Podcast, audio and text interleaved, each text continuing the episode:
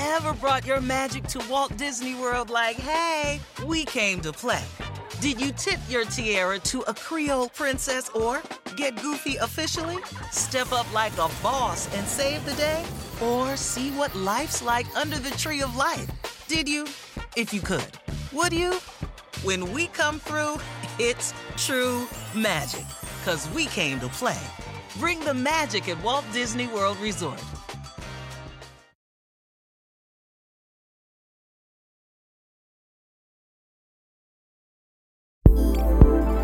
Palantir is a software company specializing in data analytics, gathering intel and using AI to help humans interpret it. Palantir got its start working with defense and intelligence agencies, even helping locate Osama bin Laden's hideout. And it's adding a growing number of commercial companies to its customer list. Lesser known, the work in space. What's interesting about it is Palantir at the start isn't a rocket company, it's not a satellite company. Um, you know, we're a data company first. And so we kind of got pulled into the space industry. Palantir was co founded by a group of entrepreneurs, including Peter Thiel and Alex Karp, who saw a national security need to supply the government with software, even as other Silicon Valley startups steered clear. It has since extended those services to other industries, including space, as a proliferation of satellite constellations has meant more data and more need to parse through it more quickly. I spoke with Katie Ward and Anand Gupta, who are spearheading the company's space work, about those capabilities which have taken on a greater sense of urgency amid Russia's invasion of Ukraine. I'm Morgan Brennan, and this is Manifest Space. Yeah, uh, we've been on a bit of a journey actually in our in our space work um, over the last several years. Um, and what's interesting about it is Palantir at the start isn't a rocket company. It's not a satellite company.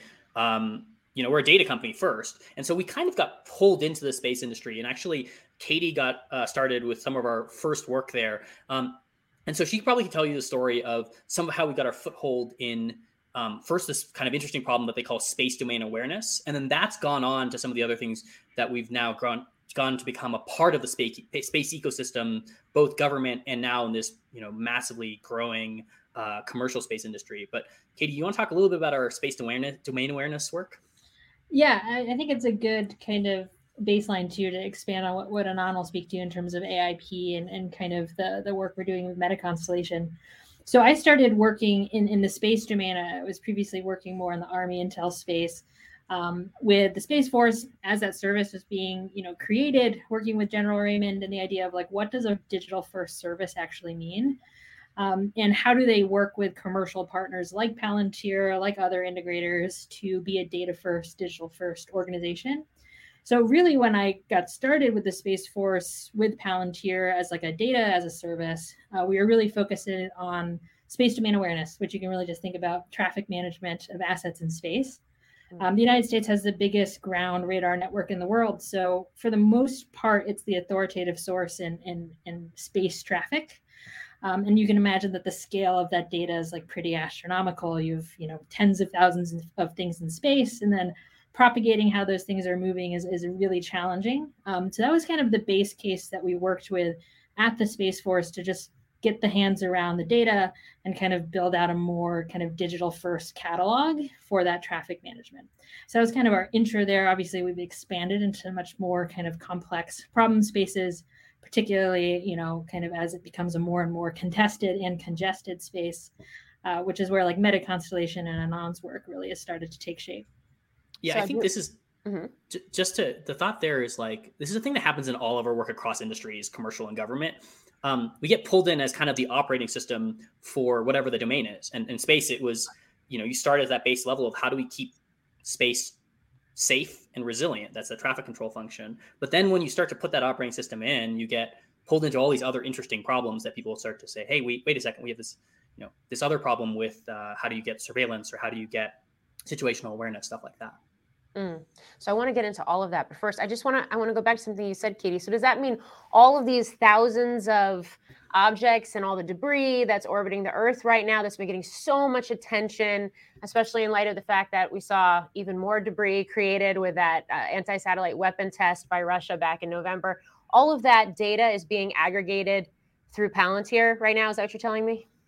Yes, obviously there are a lot of vendors, providers, um, a lot of partners that play a role in that entire kind of like mm-hmm. custody chain.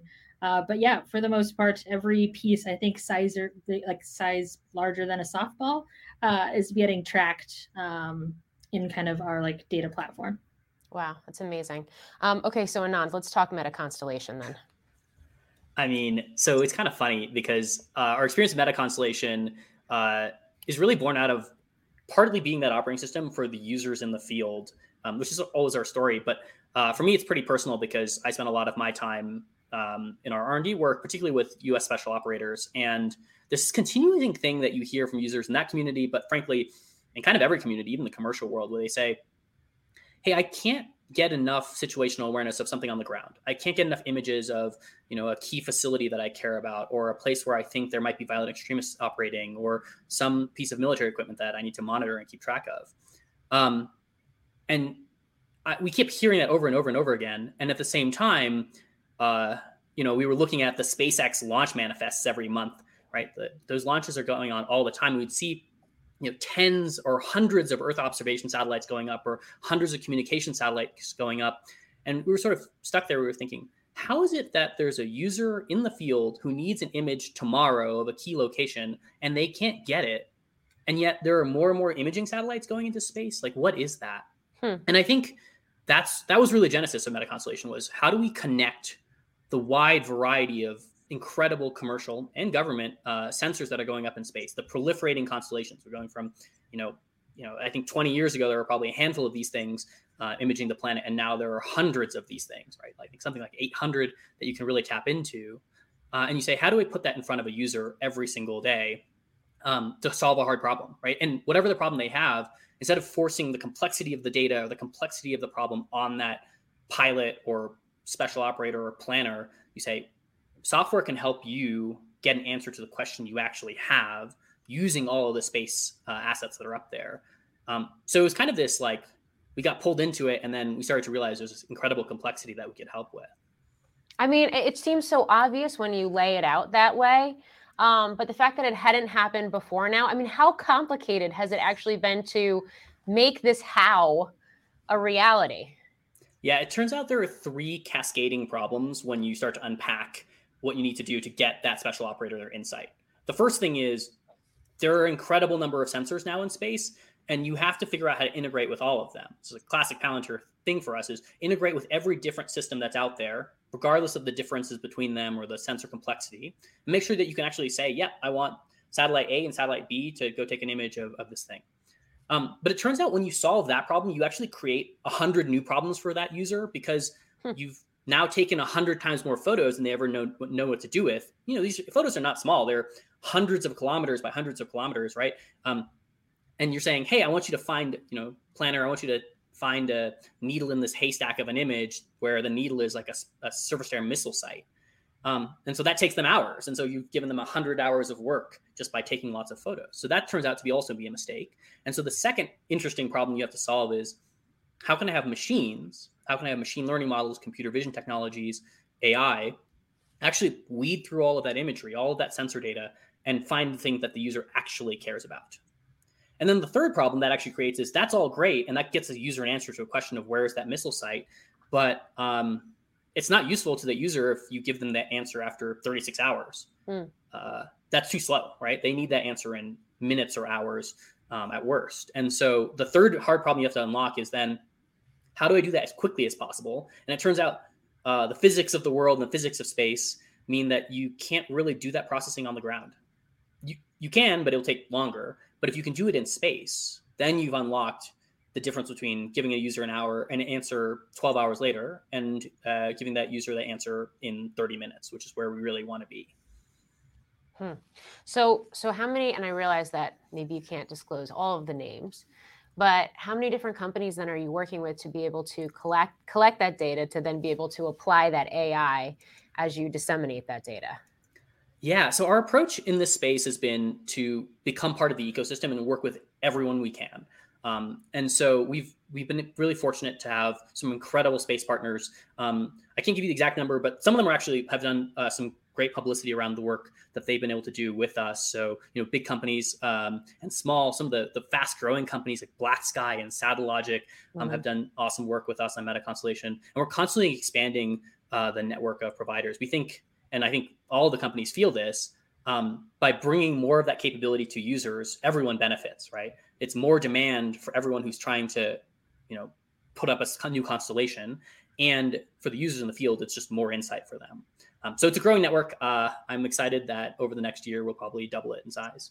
Wow. Okay. Katie, I want to get you into this conversation as well, since you have been working so closely with the Space Force, for example. Um, what does this mean to those government customers that Palantir is working with, especially given the fact that we do have a conflict playing out in Eastern Europe right now?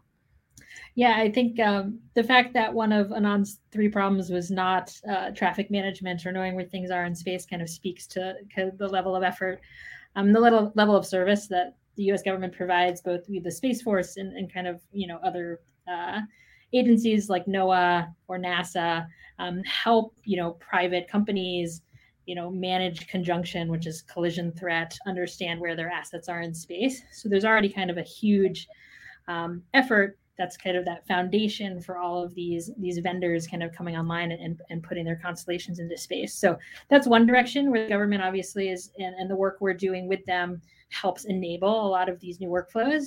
And then what we're trying to do now is close that loop right? So government's providing a foundational capability. You have you know other vendors kind of disrupting this industry and then how do we have the government then benefit again um, from those contributions so a lot of the leaders that we work with, particularly when there are either contested spaces or, or really we want the decision loops to be as short as possible, um, they're looking at all of the options available to them. And so when we can tie that whole chain of custody from, hey, you guys are authoritative in terms of like tracking where these assets are in real time. Why aren't you enabling or using their capabilities for resiliency with satellite comms, resiliency with imagery, um, and how do we kind of build trust and broker that relationship between these emerging technologies and you know an organization that has pretty much owned the space domain for the last few decades and has to kind of rethink um, how they work with commercial providers and think more about you know what does resiliency mean to them?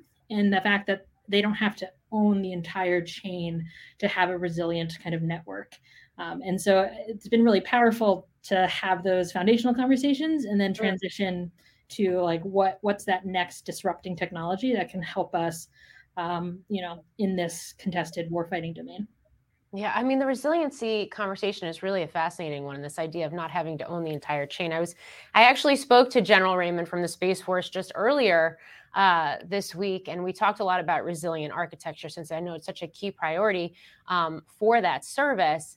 Um, and it, it, the, the ironic thing about it, to sort of get back to your point, Katie, is that when you have so many different commercial companies putting up so many different types of constellations, and now when you have something like this Ukraine-Russia conflict playing out, where some where some satellites we're getting reports are getting jammed, you have that resiliency by having so many different competitors with so many different assets in space that you're able to keep collecting that data, even if some assets do go offline.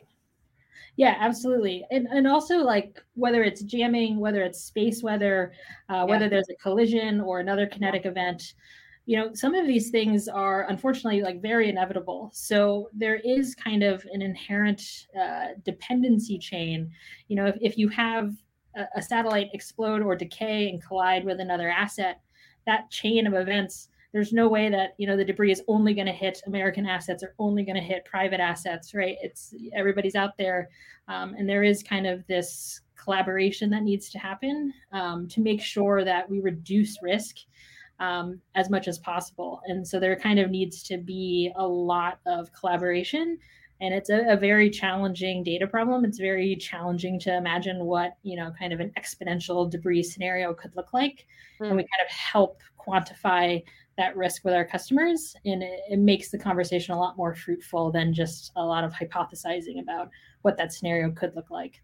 Yeah i mean and not in some ways it feels like this there's this real time case study playing out for better or worse given the geopolitical situation right now and being able to sort of have this be realized as quickly and as effectively and as successfully as possible Um, and to the extent you can talk about it, uh, I wonder if you could share a little bit about the role that Meta Constellation is playing in all of this intelligence sharing that we're seeing across across Western nations right now. Yeah, well, well, I can't speak to the specific customers. I, I think the use cases are like deeply resonant, and you're actually seeing some of this stuff play out in the press, um, in, in in the public medium, which is incredible. Um, mm-hmm. Because I think if you think about the, the, diversity of problems that now need to be solved for anyone working in in the Ukraine Russia crisis, right? Whether it's our uh, the U.S.'s NATO partners um, making sure that they have deterrence, or that uh, any of the NGOs and organizations that are working to make sure that refugees and evacuees from Ukraine are able to make it safely to uh, where they need to go. Uh, th- those problems are constantly shifting. It it looks like something you know between one day looking at what are the air defenses that uh, could be threats to um, to aviation in that region, and then another day looking at things like border control points to understand how backed up are those checkpoints and how many people are waiting to get across a, a checkpoint or looking at the lines of communication looking for damage in bridges that might prevent um, either military forces, but honestly civilians as well, from moving across across the area. And so, what's really exciting to me is because of all those diversity of problems, you have to take that more resilient approach and that more heterogeneous approach of cross sensors. You say, well, you know, to look at this bridge damage, I'm going to use this lower resolution sensor that's more available and then maybe to find this particular piece of equipment or to engage in some kind of search and rescue activity i want to specialize and use a specific sensor that's maybe more scarce. And so um, we're we're really excited by meta constellation being used in those use cases um, to solve many different problems. Not to solve one problem but as the needs change day after day after day uh, an analyst in the field can say hey i actually need to pivot. Uh, you know we've seen user groups in this problem space pivot their areas of interest every single day, hmm. switching tens of different things that they're looking at because just the situation on the ground is constantly changing. Um, and then, you know, the delivery of insight, you know, if you're shifting your, your areas of interest every day, you have to get that insight within the six hours or 12 hours you need, you know, that, that you need to make a decision. And that's been, um, that's been really cool to watch, you know, whether it's, Hey, the fact that this bridge was destroyed means that we have to change our posture and the way that we work with our evacuees, communicate with our evacuees. That's like a really important and, and special problem to be a to be a part of. So uh, I know we're talking, you know, we have that conversation, and, and you just give an example that, you know, is sort of more from, I guess, the military or intelligence standpoint. Um, how much, how much is the demand coming from government versus coming from potentially commercial uh, customers as, as well right now? And I guess is one feeding the other? When you, if you're a commercial customer, you see you know this is intelligence and this is this is an aggregation of data that is um, good enough for the government so i want it too yeah actually the thing that's special about our work with meta constellation in the commercial sector is it, it's actually growing not just from the fact that commercial industry sees that the space industry is growing but actually from our existing work being part of big complex organizations. So uh, in the energy sector for example you know we've been the operating system for kind of large energy organizations for for many years now. And so they're starting to think wait a second palantir is able to integrate in additional sensors for me to get insight on my problem? Absolutely let's get that into our broader chain. So just to give you a, like a really tangible example um, we've been exploring a couple use cases that involve greenhouse gas greenhouse gas emissions from um, offshore wells. And the idea is if you can detect you know emissions like methane early um, that allows you as a person who's maintaining an oil well to quickly change the operations of that well to conduct the maintenance you need to do to shut things down if you need to um, dynamically right? Well before you've caused an environmental problem or, or, or even worse. And so um, but if you think about that decision chain it only works because not just because you're able to sense from space hey that that event has happening but actually couple it to a digital twin of your oil well and say hey you know the reason that we're leaking methane is because this particular subsystem is behaving in a way that we weren't expecting. And so that's where uh, it's been able we've been able to couple meta constellation to these decisions. And i think just if you zoom out to the industry for a second you know i think it's a truism across industry that so far a huge proportion of the dollars going into the you know remote sensing are coming out of the government. But i think that's not because there isn't commercial demand. It's because connecting that data coming from space to a decision that's really valuable for a business, energy business, and aviation business is really hard. And that's where some of the technology we're building now is designed to bridge that gap. which of course raises the question, uh, and I'll put this to either one of you: How much is this type of technology, this type of software, and AI experience now driving down the cost of being able to collect this data from space? Yeah, I mean, just to, to one of the craziest things to me is, um, and actually where the edge part is maybe the most important. Uh, if you think about a space operation, uh, remote sensing operation, one of the biggest complex pieces of that operation is not just taking the images, it's downlinking entire images from space. And the bandwidth you need to do that and the ground station infrastructure you need to do that is mm. massive, right?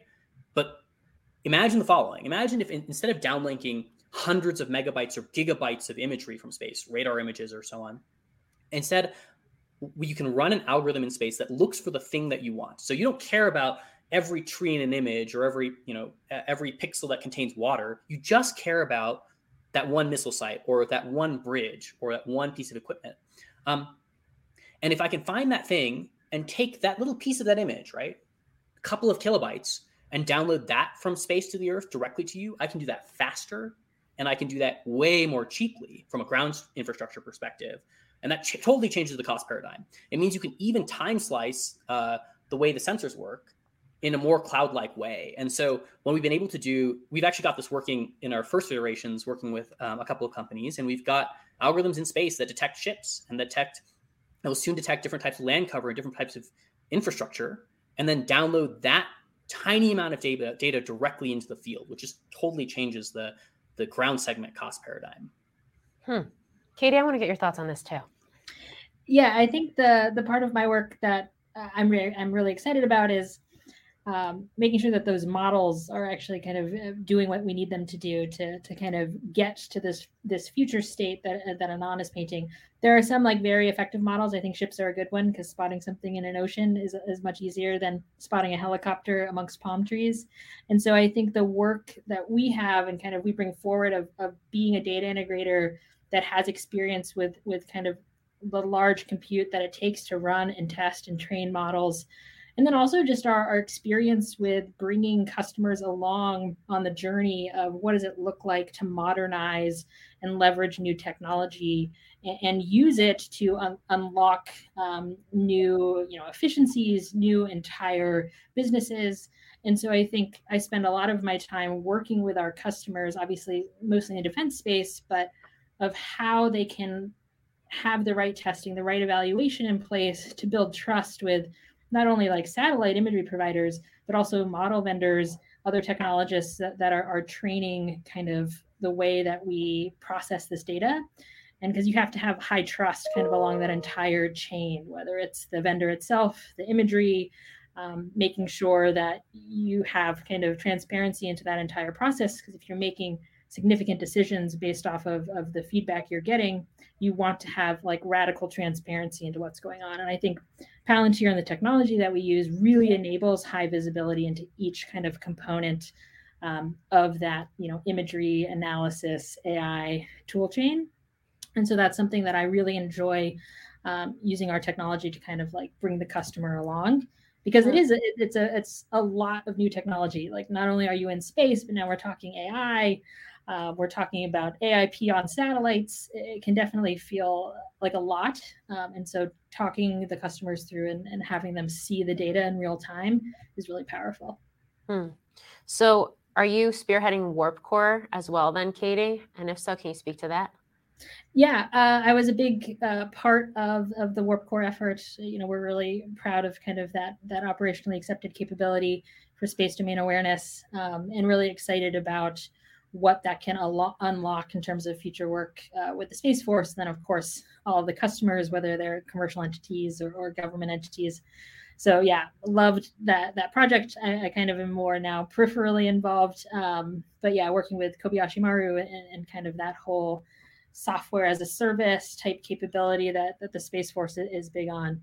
Um, yeah, Warp Core will probably be one of my favorite projects that I've worked on. I imagine for my whole career. Can you speak to any of that? And I realize again, there's some limitations around this because we're talking about, you know, government customers. Um, but can you speak to any of, I guess, the use cases around around those capabilities? Yeah. Um, so I think like like I stated earlier, the like space domain awareness problem and, and managing mm-hmm. that entire space catalog is very much within um, the realm of, of U.S. Space Force. Um, and so Warp Core being kind of a data as a service capability to get that data safely um, and accurately to a variety of customers. Like I said, um, if if you're a private uh, commercial entity that has a satellite, you're, you're, probably getting that orbital data in one shape or another from uh, Warp or the kind of like underlying um, space satellite network. Um, and so, really, if it seems uh, generic, but if you're trying to figure out where something is in space, uh, Warp Core certainly played a role in that, um, and making sure that the right data goes to the right people um, and to the right missions is, is really important to us. And, and I think um, we've provided a good a good solution. So uh, we're having this conversation. Um, and, I, am just curious, do you feel like you have competitors in this field, or do you feel like Palantir is sort of operating on its own out there when it comes to this idea of data integration from space? I mean, one of the interesting things about being an ecosystem player here is actually that we live amongst so many other players as a, a part of their architecture. So it's less that we're around we're around going and competing with a bunch of different, different companies. But we talked a lot about our government work um, in space. The thing that's really interesting is adjacent to that. We've also done partnerships and actually uh, we, are actually the software infrastructure for an increasing number of the uh, space companies that uh, did SPACs last year. So I mentioned Black Sky and Satellogic. Well, Palantir is part of their infrastructure as part of the ecosystem. So it's really interesting as more and more players come into the space.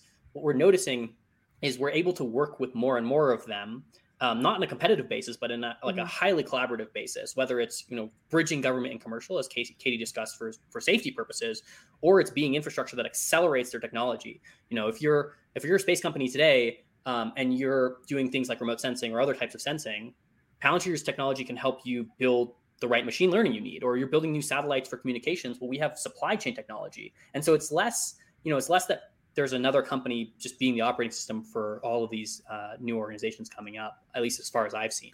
Okay so just to follow on to that then when you talk about being part of the infrastructure for these space companies um, what does that actually entail? I mean are you striking these partnerships and sort of involved from like quite literally the manufacturing of these satellites from the ground up uh, where the sensors are concerned or is that something that you can sort of step in later to be able to connect so we've done both, um, and and it really depends on what these companies need. So in some cases, we're part of the supply chain infrastructure, so that they can make sure that they're building satellites at the rate they want. If you're launching a proliferated LEO constellation, you want to launch a thousand satellites. Well, think about the complicated supply chain, especially in this environment, that you need to make mm. sure that you have everything from the semiconductors you need to the optics you need to the you know, solar panels and, and other power electronics, right? So that's one whole use case. Um, and that's something we've been able to do with some of the younger companies in the space who have to set up a supply chain very rapidly.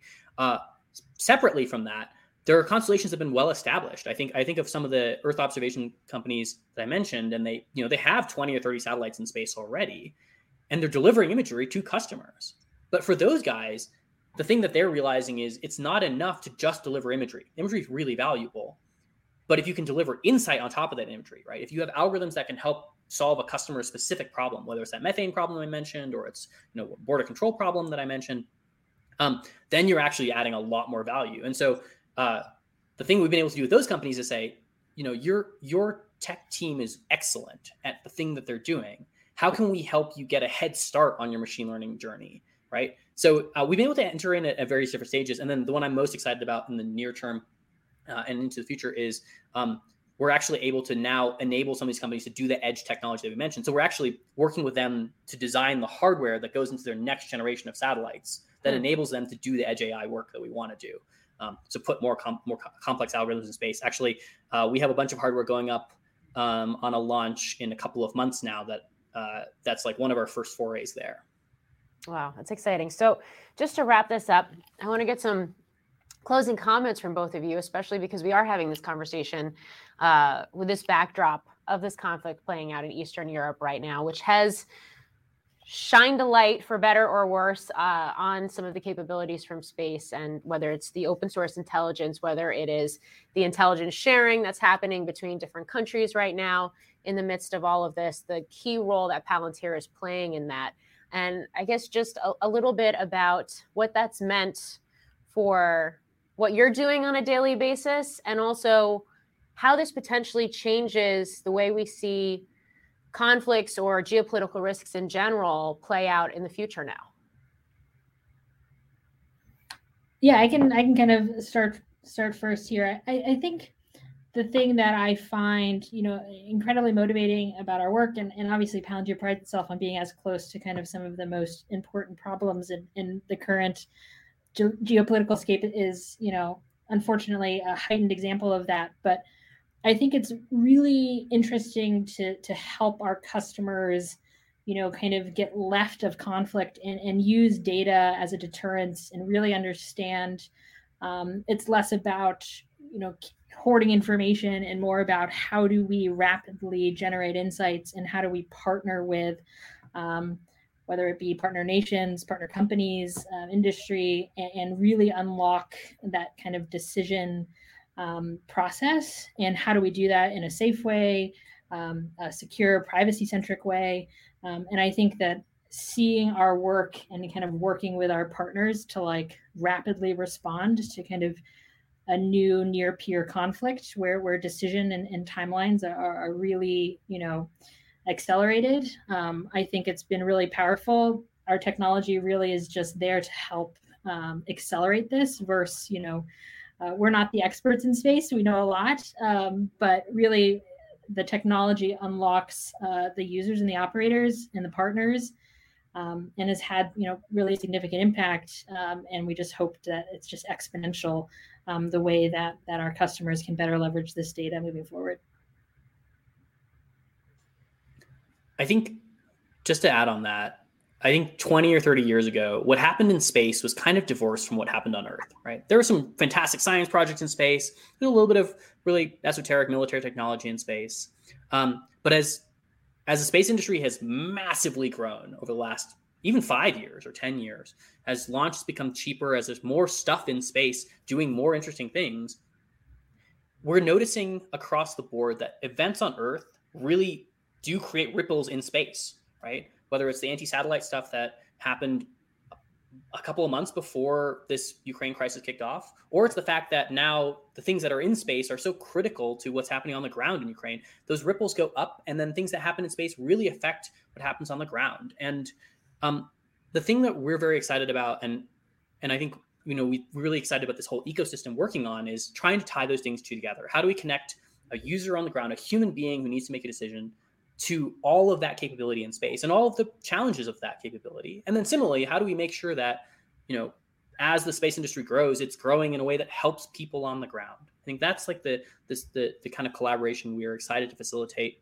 It's the place where the data is really important, but it's also the place where I think as new space technologies come in, uh, we'll, we'll have the most to add, right? Uh, I'm looking forward to there being you know thousands and thousands of new satellites in space, looking to new launch platforms, and I and I really want those to help people on Earth um, as much as we can. That does it for this episode of Manifest Space. Make sure you never miss a launch by searching Manifest Space wherever you get your podcasts, and by following the Squawk on the Street podcast. For more on the space race, be sure to watch Squawk on the Street on CNBC. I'm Morgan Brennan.